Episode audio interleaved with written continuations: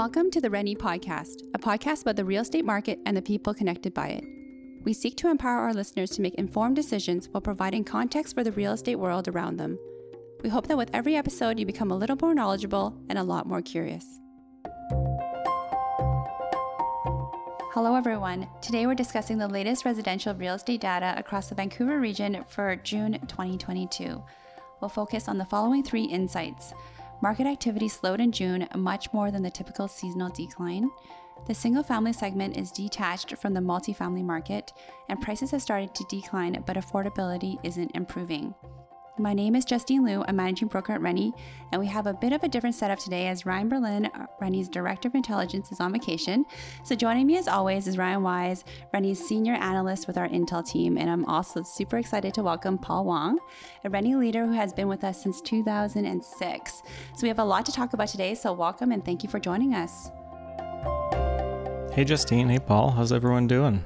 Fantastic. Thanks for having me, uh, Ryan and Justine. You're welcome. And thanks for being on the podcast. I was actually just talking prior to um, the podcast going live that Paul is notorious for singing his happy birthday songs to everybody. So he gave us a little sneak mm-hmm. peek of mm-hmm. that earlier on. Very impressive. It's just a little bit of love uh, every day. It's one to nine people. And if I, I know you and we love each other, you're going to get a live song. That's amazing. And you also returned back from a, a really great vacation. Bora Bora how was that? And whether it's good. I, I, I, would love to hear more about it later. You bet. It was fantastic. Amazing. So we have a lot to talk about today. So let's get into our first insight. Insight number one market activity slowed in june much more than the typical seasonal decline. The stats show that sales were down 13% from may to june which is the typical seasonal pattern is roughly 4% so ryan can you tell me a little bit more about this? Yeah sure. So i think um, you know it's it's probably not a huge surprise to anyone who watches the market closely. Um, the top line numbers for June for Vancouver region, uh, they they look to be telling a pretty straightforward story. That's declining sales, it's increasing inventory, and overall sort of a mar- moderating of market conditions.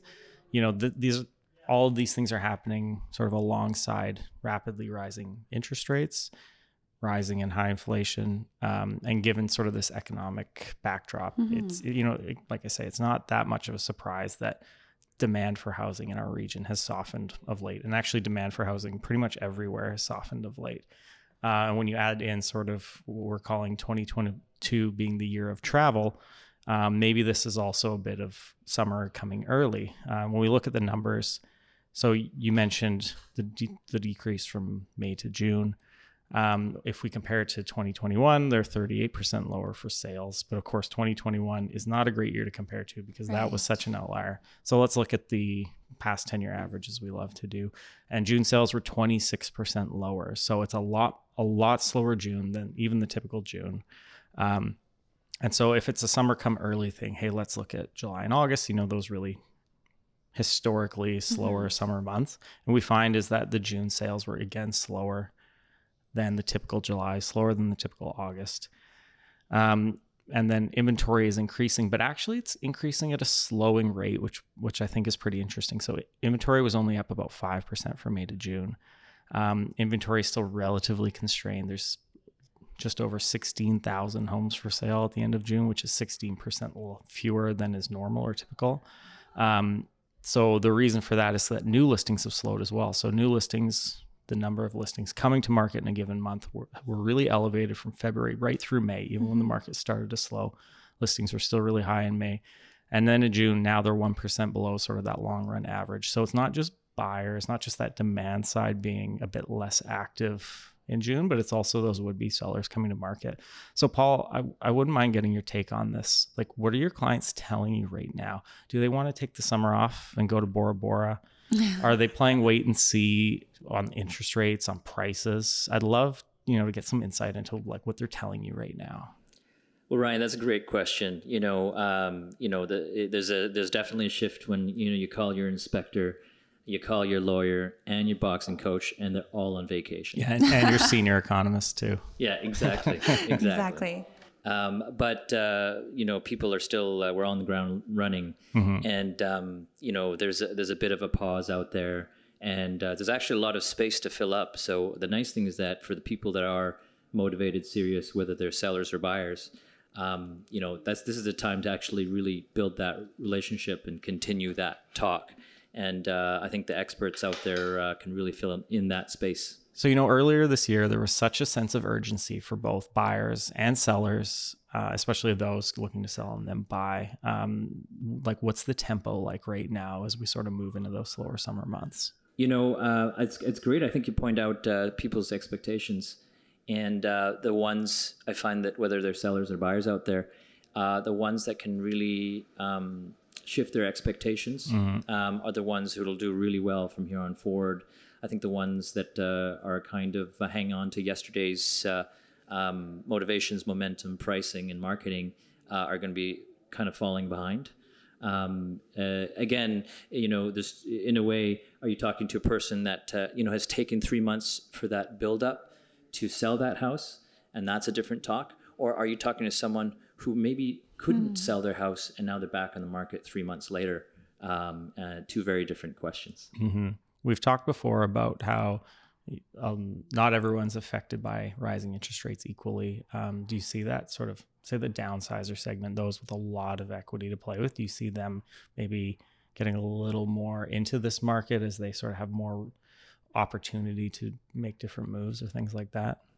It's great that uh, you know uh, real estate it's it's all encompassing but then they're you know t- two very different segments as you point out mm-hmm. um, you know first time home buyers with a specific price point but also the the downsizers um, you know with a lot of equity and um, you know things like um, you, you, know if you're 70 to 90 years old and and during the open house it's you know I got to get down those stairs to let mm-hmm. you know Mr. Mm-hmm. and Mrs uh, listing agent get in there for the, the, open house. Whereas, you know, an up and coming first time home buyer, I mean, they're in love. They've just gotten married and they're just, they're so eager. They want their dream home. So you have these two very, very different segments with very different expectations. It's, mm-hmm. it's pretty wonderful to work with both. Um, how has that impacted your clients directly? So the one people that you are directly working with? Another great question, Justine. Um, and you know, when you, uh, I, I don't equate this to you know all examples, but when you know when you talk about empty nesters and downsizers, and you might talk about a, a price point that's 1.5 million to 5 million, say, um, it, there's a lot of uh, conversation and relationship building with sellers in this uh, in this segment. Um, for the first time home buyers, um, you are dealing with a lot of buyers. Say, let's just call it, uh, you know, sub a million dollars, right? That six hundred thousand dollar one bedroom or eight hundred fifty thousand dollar two bedroom. Um, so, um, and two different ways of uh, setting expectations with sellers and buyers. Two very different markets. Mm-hmm. Mm-hmm.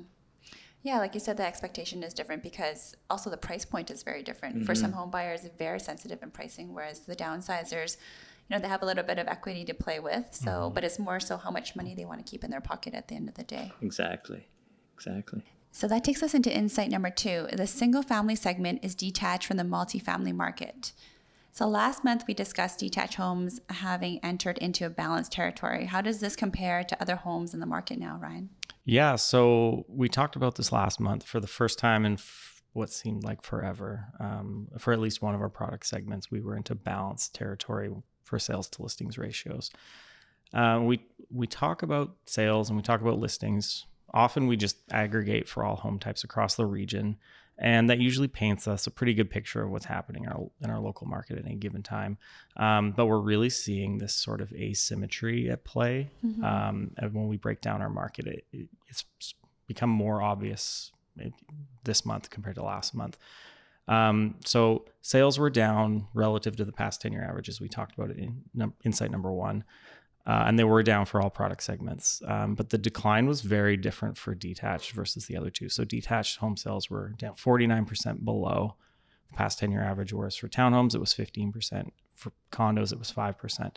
And then back to that new listings topic. So, again, the number of new listings coming to market. This is where I think it really came to play. Um, detached new listings were 16% below the typical June, and townhome listings were 22% above, condo listings were 8% above.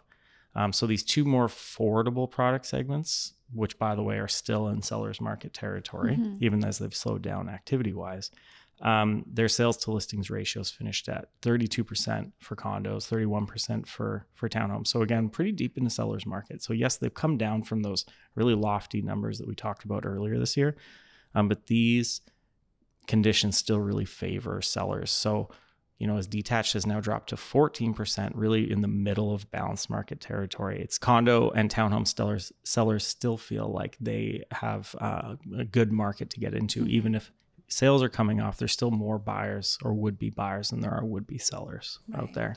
So for Paul, with you know him being on the ground and talking to his clients, what is what are you hearing from your clients? You know, why is it slowing down? Why is everybody kind of taking that break right now? Is it because it's the summer months, or is there also something else in the in the back burner that's you know on their mind? Yeah, um, I think uh, if someone was, uh, you know, buyers uh, that are starting right now and for a search, I think definitely the the the, the typical Vancouver real estate uh, talk has kind of taken a, a back seat. It's more, you know, where where can we vacation and why are the airlines are struggling and. Hmm. Don't go to Pearson because you're going to get lost in that airport, right? right. Um, but then again, we, you know, it's been such a challenge uh, these past two, three years uh, for buyers who actually haven't found anything yet. And so uh, they haven't given up. They're still out there. I think they're a little exhausted. Um, but the, the beautiful thing now is that um, you know we can relate to pre-COVID times where there's terms like you know what's a subject to sale, you know, and how yeah. does that affect you? And uh, you know, and these subjects, you know, to your offers, they do matter whether you're a seller or a buyer. Um, and so there's different strategies because we have more time. So when when that rare listing does come up, and you know there's going to get a lot lot of eyes on it because it's rare and it's mm-hmm. unique.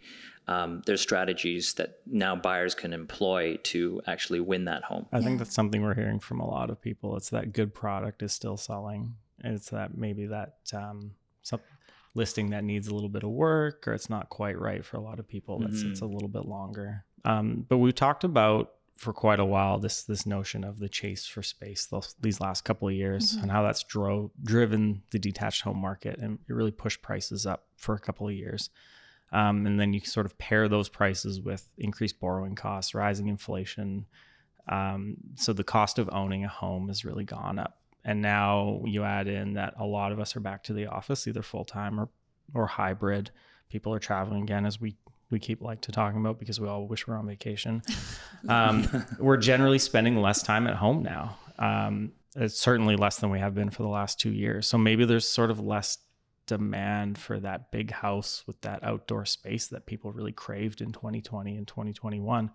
Um, so I, I, think it's sort of in line with some of the expectations we've talked about on the podcast in earlier months this year that the detached market had sort of moved the quickest and the furthest on price on constrained inventory and it was most likely to sort of see, to sort of come back um, and what i think is interesting is, is, how much faster that this product segment has shifted into balanced territory than than condo and in particular townhomes because i think we included townhomes in in that sort of chase for space mm-hmm. and all of mm-hmm. that stuff and, and townhomes still uh, still that seller's market um, i'm wondering paul if you've seen any sort of changes in in sort of client expectation or or even what they want now. It's okay, it's 2022, we can do all these things, we're going into work, maybe we're commuting again, we're not spending, you know, our whole lives at home. Mm-hmm. Maybe maybe our housing expectation needs to change again back to what it was in 2019. Do you have these clients who are maybe sort of reevaluating that whole picture? Well, I think it all starts with, um, you know, it starts with your uh, friendly neighborhood smile um, and uh, talk about, say, the downtown core, Vancouver in general. Uh, in the grand scheme of things, you know, um, back to a kind of a normalized condition. It's nice to know when you're uh, putting your open house signs out or just talking to your neighbors. You know that's you know allowable, and there's less masks, and so mm-hmm. um, uh, you know whether you're renting or you're buying in Vancouver, it's kind of come back, whatever that means, which mm-hmm. is nice. Mm-hmm. Um, uh, I think out in, for example, if you talk about the Tri Cities, it's not too surprising where you know a house um, now in this market would probably sell uh, $100,000 less um, uh, even having had renovations in the past recent month, you know, mm-hmm. trying to play catch up to that market. Yeah. Um, so that's an interesting uh, shift. That's interesting. And I, I, think, like you were saying, um, Ryan, about the the chase for space. I, I think that people are, are still there chasing it, but also since the weather is getting a little bit nicer, everybody's just focused on other things at the moment, mm-hmm. right? Spending more time outside, possibly going on vacation, not really thinking and, about and not being home for a change. Yeah, exactly. Yeah. So not really thinking about being at home, not being at home, like you said, and so maybe it's just in the back of their mind. It's not mm-hmm. so much that they are scared to be in the market, but they're just just the timing of it all, mm-hmm. right? How often do we get such nice weather in Vancouver since summer has finally decided to grace itself with mm-hmm. to us? So yeah, I think maybe that that could perhaps be it as well. If I could just actually add to that, um, along with the uh, the kind of more relaxed uh, way of thinking of going on vacations and mm-hmm. things, uh, what one the vocabulary of looky loos hasn't ent- entered the you know the conversation for two yeah. years, mm-hmm. and that's really interesting because uh, we might you know the the motivated seller or even buyer might think, well, you know, we don't want to have anything to do with looky loos out there, and so Paul like. Um, uh, should we not put a for sale sign out there because we didn't need to for two years um, but that's interesting, and I, you know, I would say, hey, welcome to Looky Loos because you know it's it's healthy, and the people that were scared to do anything to do with real estate, well, at least they're taking a peek now, and mm-hmm. that says something to emerging buyers, emerging sellers out there.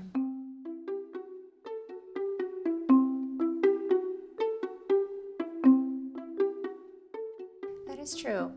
Actually, I think that through the the course of the pandemic uh, we've been doing or switching the focus of open houses to open house by appointment only. So that really kind of, you know, eliminated the looky loos, like the mm-hmm. nosy mm-hmm. neighbors, mm-hmm. right? Because if they weren't really that serious, they weren't going to make an appointment with you. Right. Right. So yeah, like you said, if that maybe that for sale sign out in the front or just having an actual open house by not appointment can allow those people to come back out again and, mm-hmm. and get mm-hmm. re-engaged. Yeah, that's a good point. I think that's a first step for a number of people is, you know, maybe we want to move in a few months. Let's go see what's out there. Yeah. Mm-hmm.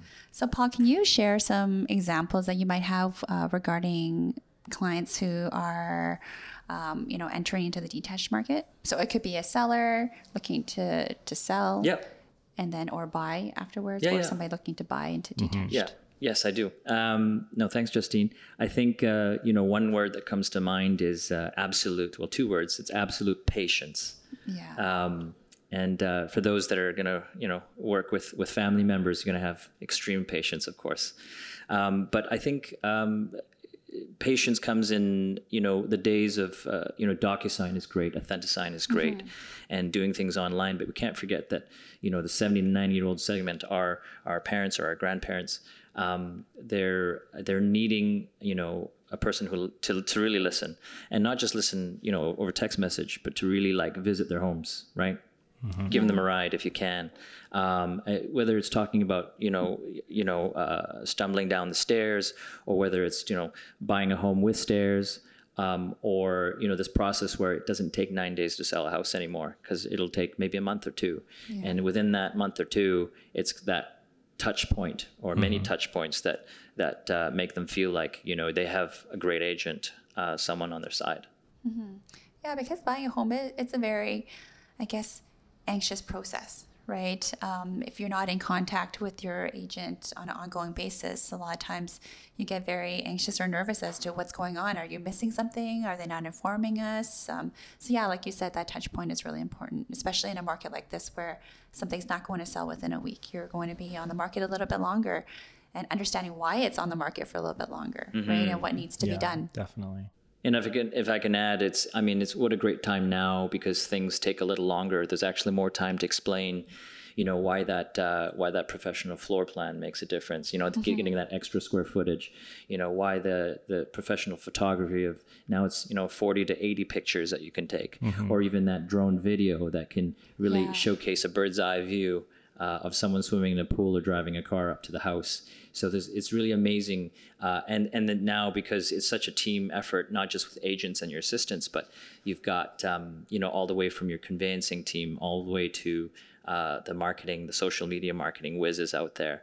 Um, I mean, it's it's amazing in one day of listing a home to get 800 uh, views on your Facebook with 87 likes and 10 written comments, right? And you've only had two, two, two lunches where you can show your video to, to friends. So it's amazing uh, the uh, the amount of resources out there. So you've been keeping tabs on your your Facebook ads, I can see.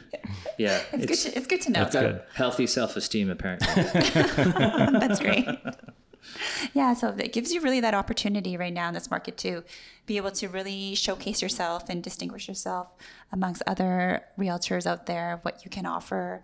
Um, yeah, because like you said, something's not going to be just sold right away. You actually have to put that effort in and um, set yourself apart from others. Mm-hmm. Yeah, and I know we've talked about it on the podcast before, but for a while there, it just felt like people were just needed a house. They were looking for a house, and the market was so yeah. tight. That's what they buy. And now the features of the house matter, the location matters, the lot size matters, the condition of the house, all that stuff matters, and that's where, you know, actually having the time to do your due diligence and understand what you need and what neighborhood and all that stuff really matters. I think people are going back to the fundamentals of you know home buying, mm-hmm. right? Isn't that what the whole point of buying a house is? Going in to take a look at something that you love, right, or that you see a lot of great potential in, and um, you're really um, invested in it. That you really want to put an offer on it, not just anything and everything that you could see that you know you might be able to afford, right? So. Um, you know, I feel like perhaps a lot of people have purchased something that may not necessarily have been their ideal, but in that situation, they really wanted to get into the market. So I mean, now is a great time than any other time to to buy because there is a lot of inventory out there, and there's some people who are just taking a little bit of a break. So why not go in there and sweep in and get it yourself, right? There you go. Yeah. So this uh, brings us into insight number three. Prices have started to decline, but affordability isn't improving. So back to what we were just talking about there. Ryan, can you elaborate a little bit more on this? Yeah. So you know we we're seeing that prices have started to decline across all product types across both board areas in the region. Um, so in the last month, the range was sort of two to three percent, depending on which product or which board. Um, but even after these price drops, we're still talking about big year over year increases in prices. So anywhere from detached in the board of Vancouver is still 13% year over year as it comes down. Uh, t- townhomes in the valley are still up 27% year over year. So again, big, big increases. Um, and last month we talked about how most borrowers choose fixed rate mortgages. Most of them are on a five year fixed and mm-hmm. they aren't immediately impacted. They're only affected at renewal. And so we talked about their options and how the overall health of the market isn't necessarily impacted by these really quick rising rates. So again, the Bank of Canada just re- increased yeah. their overnight rate by a full percentage mm-hmm. point. Most of the market had sort of penciled in 0.75%. Um, so, you know, these rates are still rising really quickly. Inflation is almost 8% nationally. It's over 8% in yeah. BC. Um, and with all of this, um, you know, that's this sort of little solace for that first time buyer trying to get in the door. You know, there's if they're listening, it's like, okay, hey, great, renewers aren't impacted, but I sure am. So what does this mean for me?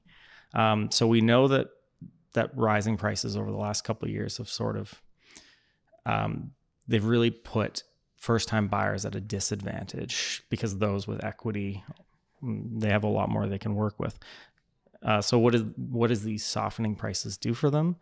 Um, so if we look at the more affordable product, let's say condos. So a first-time buyer is likely to buy a condo, mm-hmm. and we look at benchmark prices for condos. Say in the Board of Vancouver, uh, they peaked in May, and they're only down two percent from that peak in May. Uh, if you look at a few areas like East Van or New West, maybe the more traditionally affordable markets to get into as first-time buyers, they peaked in April. They're down two percent and one percent. So again, not much off of their peaks. And again, year over year, these areas are up 13% in the Board of Vancouver overall, 8% in East Van, and 15% in New West. So, you know, prices haven't moved all that much. Mm-hmm. So, how much do these price de- declines offset the rising borrowing costs? Um, yeah, so the, the, answer is they really don't. Um, not to be flippant, um, but yeah, they, they, come against these rising, really quickly rising rates. So, with this latest Bank of Canada increase, on the overnight rate is now up to 2.5%, which is the highest since September 2008. So almost the highest of your career as an advisor, Paul. Like that's, yeah. you know, a pretty significant increase. Um, and people will point out that historically, if you go back to 1935, they're still relatively low. But for a lot of us, like we've only known really low rates. So this is pretty serious and it's pretty high. So the big banks have already passed this along to their prime rates. Prime rates are now all 4.7% up from 3.7% just before this. Um, so that means that variable rates have gone up 2.25% this year. Um, five year fixed have gone up even more than that this year. And so, how does that affect a first time home buyer with a pretty good saved up down payment, um, but no equity to lean on because they haven't ridden this Yeah. wave of rising prices? Um, so let's, you know, we did an example last month. Let's do another one this month because it was so much fun last time. Um, so let's take East Van. It's East Van condos can be an entry level place for a lot of people. So the benchmark price is about seven hundred sixteen thousand. So let's just round down and make it an even seven hundred thousand. Mm-hmm. So let's suppose you're a first time buyer and you want to buy a seven hundred thousand dollar condo in East Van with a twenty percent down payment. So you've saved up one hundred and forty thousand. So you'll take a five hundred sixty thousand dollar mortgage. So in this example, if you had that older rate, say you qualified at 2.1% last year and a 25 year amortization, your monthly payment is just under $2,400. You were probably stress tested to a higher rate, but that's what you would have paid monthly payment last year. So this year, now if you add a 2% price reduction to that 700,000, but uh, 2.25% higher interest rate, it's a very different picture and it's a tough one for that first time buyer. So let's even hold that down payment at 140,000. You saved it up. So you're taking a slightly you're putting a slightly higher down payment on. Uh, the price is now 688,000, a bit less. Yeah. Your mortgage is less at 548,000, but your monthly payments are up to $3,000 from 2400, which is a 24% increase in monthly payment. If you think about it, that that increase and that difference is actually all going towards interest, not not any of it on the principal yeah, too. exactly, exactly. Um, and so in this example, this one example, if you wanted to know how much prices would have to fall for your, uh, basically for it to be a wash, so for the increase in your interest rate uh, to sort of offset by by falling prices to get it back to that twenty four hundred dollars a month, it would have to fall to a five hundred and eighty thousand purchase price, which is almost the cost of that original mortgage we talked about. So that's a 17% price drop from peak, Yeah. 16% price drop from today. So in other words, we need to see some pretty big price declines to offset these rising rates. So again, for a lot of people, you know, you have a property already, you're looking to sell, buy, move, um, and you can use your increased equity from all these price gains. But for these these first time buyers, and they're a small segment, but they're a very real segment, and they're you know important part of our market. Um, it's pretty tough for them. These rising rates have really really had a much bigger impact on their affordability than the rising prices did. Yeah. So if you're thinking, you know, five hundred eighty thousand dollars that it would have to come down to, so that's one hundred twenty thousand dollars from the original example that you you had Yeah. set, right? That's for that same product, right? And Yeah. the, the chances of that happening, I don't know, Paul. What do you think? Pretty slim. It's um it's a challenge for sure. Um, uh, but uh, you know, one thing we can't forget is that uh, with the adjustment in interest rates and, and pricing, uh, that's always going to be a challenge. Um, but uh, the, again, the the buyers that actually haven't bought. Uh, with each showing that they do, each home that they see online and in, in person, especially if they haven't bought, we, we can't forget that it's it's all this is all knowledge based, uh, and and you know the the ones uh, first to, to knowledge um, uh, seem to do well in the end. So uh, you can't remember that these buyers they're prepared, right? And they they're they're out on the battlefield and being on the front lines. So they've learned about subject-free offers. They've learned about bank drafts. Uh, they've learned that if uh, you know ten documents are sent out before the offer date, it means something. Um, and and they've learned that um, you know they have to make that showing um, uh, a good one with that relationship with the listing agent and you know um, the the couple, the seller that's selling because they have a one year old baby and it's hard for them to do showings. Like these little, there's little gems and little opportunities that can uh, somewhat. I'm, I'm not going to say cover that hundred you know twenty thousand dollar cost. But in terms of uh, the knowledge of, hey, what is a rain screen building and what does that mean now when everything is fixed? Um, what does it mean when um, you know uh, there are there are gems out there that uh, you know if you can compete and um, you have the patience and the know-how and the strategy, um, both technically, contractually, and also um, you know in person. I think the buyer can win a lot and offset through that way and find their home. Are you seeing um, much subject free offers nowadays? Uh, much less. Um, I mean, you know, I remember, you know, November last year was just a, you know, it was a, a house and we got 23 offers and it was expected. Uh, Nowadays, um, I mean, whether it's, uh, you know, $600,000 or, or $5 million, um, you know, if you get, you know, two, three offers on, on, uh, on offer date, if there is an offer date, um, then you know that's a good day.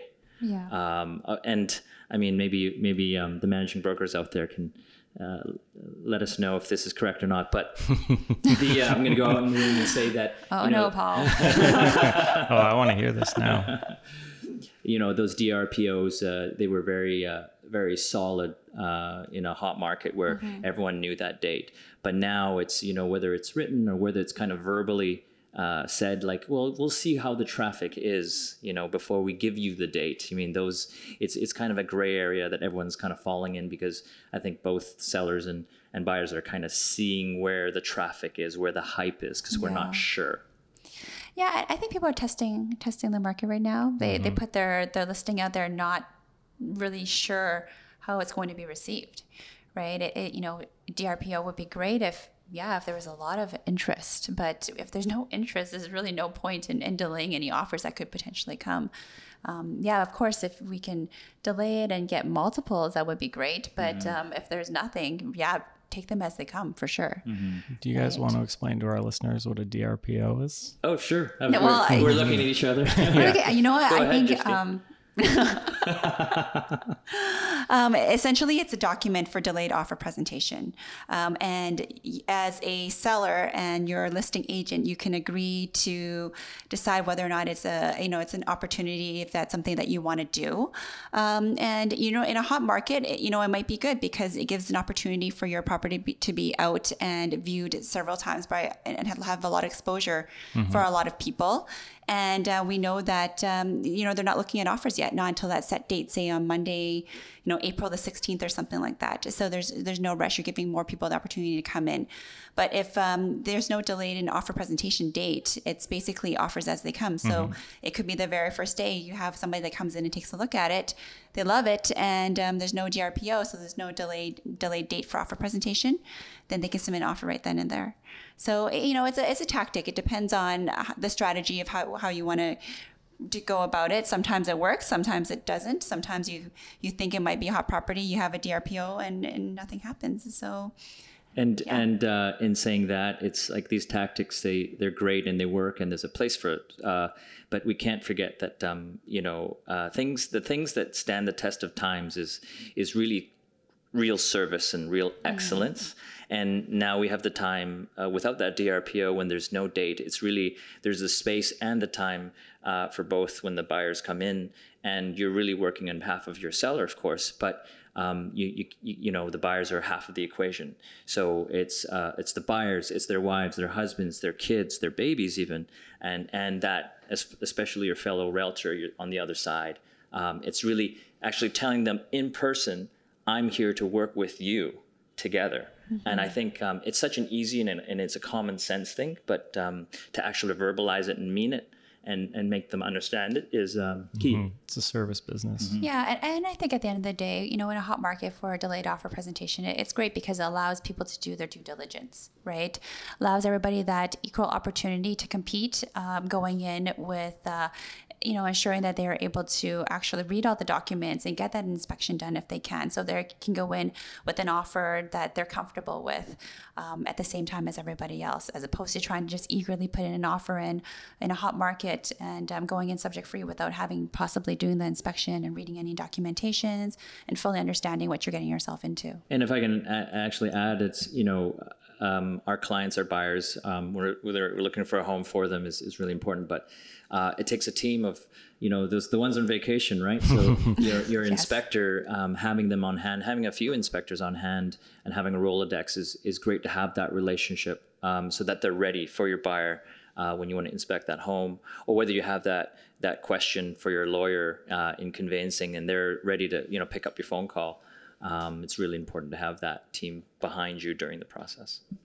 Yeah, so Paul, are you able to share perhaps some ex- examples of um, some experiences you might have with first time homebuyers? Yeah, you know what? We love it, and I just heard it. Uh, I think it was uh, this morning. Actually, it was uh, Paul. Let's pounce on it. Oh. Mm. And uh, I think, you know, we, we love to hear that, uh, but we don't love to hear it when it's reckless. But when it comes from a place where this person, on the other hand, and especially if you're talking about a first-time home buyer, which um, you know would never say that in their first you know month to two months of looking for a home, but after their experience and their education, and you know falling on you know not making a, a, a few deals, um, to to have this confidence to go out and they say you know I want this and I'm ready because we've gone through so much. We know what strata documents look like. Uh, we, we know the difference between a wood frame and concrete building, uh, a five year as opposed to a 25 year old home, and what that means. Um, and, uh, you know, it's great to hear that, you know, the confidence that you've always had as an agent. Um, now it's, you know, passed on to your buyer Yeah. who's just ready to go for it. And you know what? Uh, it doesn't guarantee that they're going to win the home, but you know that uh, they're motivated, they're serious, and they're going to be a great contender if there are multiple offers. That's great. Awesome. That's great, Paul. Thanks for those examples. So I have a question for Ryan. Actually, let's just talk about this this announcement that happened on July 13th of the interest rate increase. What's your thoughts on that and, and take on that? I just want to really dig a little bit more and get yeah, something from you. sure, sure. So I think I think anyone who looked at you know what all the economists out there were saying was that expect a 75 point basis increase, and we saw a 100 point Mm-hmm. basis point increase. So this was more than the market expected. But I, I, I would like to remind everyone that the Bank of Canada doesn't actually want to surprise people. This was sort of what everyone guessed, and it's actually their one of their their big things when they write their press releases is to sort of forward signal what they're going to do. And so last time they forward signaled that expect a big rate increase. It was just ended up being bigger than people expected, and I think in part because of how high not only is inflation in Canada but around the world. Um, and so there's something in this press release as we read through it. And I encourage anyone who cares about this to read the press release because there's a lot of good stuff in there. In the last paragraph, they say that interest rates will need to rise further, not may need to rise further. There's no there's no sort of hesitation in their language. Will they will raise rates again this year? There's two more uh, announcements coming. The next one is uh, in September. Expect another increase. So expect interest rates to rise more this year. Um, and then when we sort of look at what the market is saying, which again they're guessing, uh, one thing I find interesting is how much fixed rates have come out of line from historical norms. So, really quickly, um, the five-year fixed rate is now off higher than the ten-year fixed. So historically, you pay a higher interest rate for ten years than five years because you pay for security. Mhm. So now um, five years is higher than 10 years, which means that everyone expects interest rates to peak and then come back down. Right. And the one year is higher than the three year. So again, the market is telling us they believe interest rates will peak in the next year.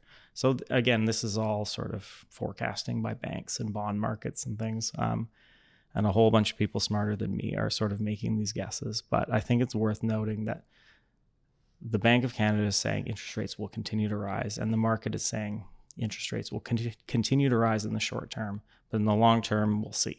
We're not going to guess at what's going to happen three years from now, but um, you know, expect interest rates to rise in the short term because the Bank of Canada said so. Yeah, I think um, I don't know if it's um, you or, or Ryan Berlin. You guys were talking about the interest rates potentially going up. Um, so they did say it was going to be a big increase.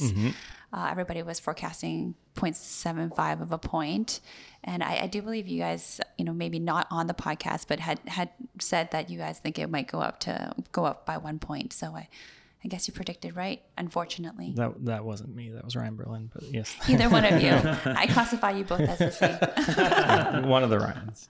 So, Paul, given that I think a lot of people are expecting rates to rise, and like we just said, the Bank of Canada is telling us rates will continue to rise, is that sort of weighing in on some of your clients' decisions in terms of, um, like we talked about, there's less urgency than there was, and I know people can get their pre-approvals and things, but knowing that, you know, again, the Bank of Canada is telling us the rates are going to rise more, uh, is that weighing factoring into some of your clients' decisions on whether to buy, sell now, wait and see these different options that they have? Absolutely, it is uh, affecting their decisions right now. Um, it's interesting. I think there's two different camps. Uh, uh, you, you know, you can you can uh, react to what's happening around you right now uh, with both sellers and buyers and be really affected by it. And people are out there. Um, I mean, there's blood out there, right, so to speak. Um, but uh, we can't forget, and I keep using this term uh, today, but um, we can't forget that uh, real estate is a long term game. And um, in the short term, uh, it's going to be challenging. Um, there's a lot of uncertainty out there. And I think everyone's kind of scrambling to make sense of this uh, kind of postpartum uh, period. Um, but in long term, you know what? Uh, you know, I think we all learned in childhood that what goes up must come down. Uh, we don't know when that is, but I think if uh, people really um, get educated, um, they get their experience, and they team themselves with uh, good um, agents out there, and um, I think they'll they'll do okay in the long run. And you just have to kind of wait it out a little bit, and um, it's okay. It's okay to take your time and start building those relationships. Great. That's great, Paul. Thank you so much. So today's on today's podcast, we've covered three main insights. Market activity slowed in June, much more than the typical seasonal decline. The single family segment is detached from the multifamily market, and prices have started to decline, but affordability isn't improving. So, Paul, is there any final advice um, or thoughts that you want to share with any potential home buyers or home sellers out there listening to the podcast? Absolutely. Um, and you know what? It brings back to our, our podcast and what we're doing here today and what we're accomplishing. But uh, if I can think of one word, it's uh, it's a listen. Uh, it's listen to others, listen to experts, uh, and uh, no need to react too quickly to anything, really, because uh, it's all a storm, and we know storms blow over.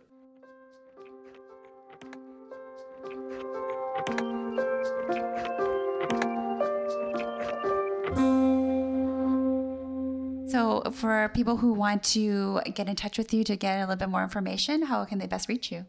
Well, you know, aside from you know 604-716-0483, uh, you'll st- you'll see that uh, friendly neighborhood smile, and uh, make sure you smile back. That's awesome. You can also find Paul on the Rennie website at rennie.com slash Paul Wong. Thank you so much, Paul. This wraps up this episode of the Rennie podcast. To dig deeper into the data, be sure to check out the latest Rennie review and other intelligence information on rennie.com slash intelligence. Be the first to receive this information straight into your inbox. Register for intelligence updates. Thank you so much, Paul, again for your time and sharing your, your stories with us. And thank you, Ryan, for, for joining us today, too. We appreciate your time. Awesome. Thanks, Justine. Thanks, Paul. Thanks, Paul. Justine. Thanks, Ryan. Thank Ryan. you. Have a great day, everyone.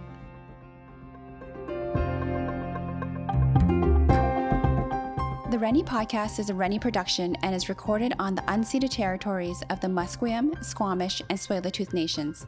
Thank you for joining us. If you'd like to learn more, all resources mentioned in the episode can be found on rennie.com.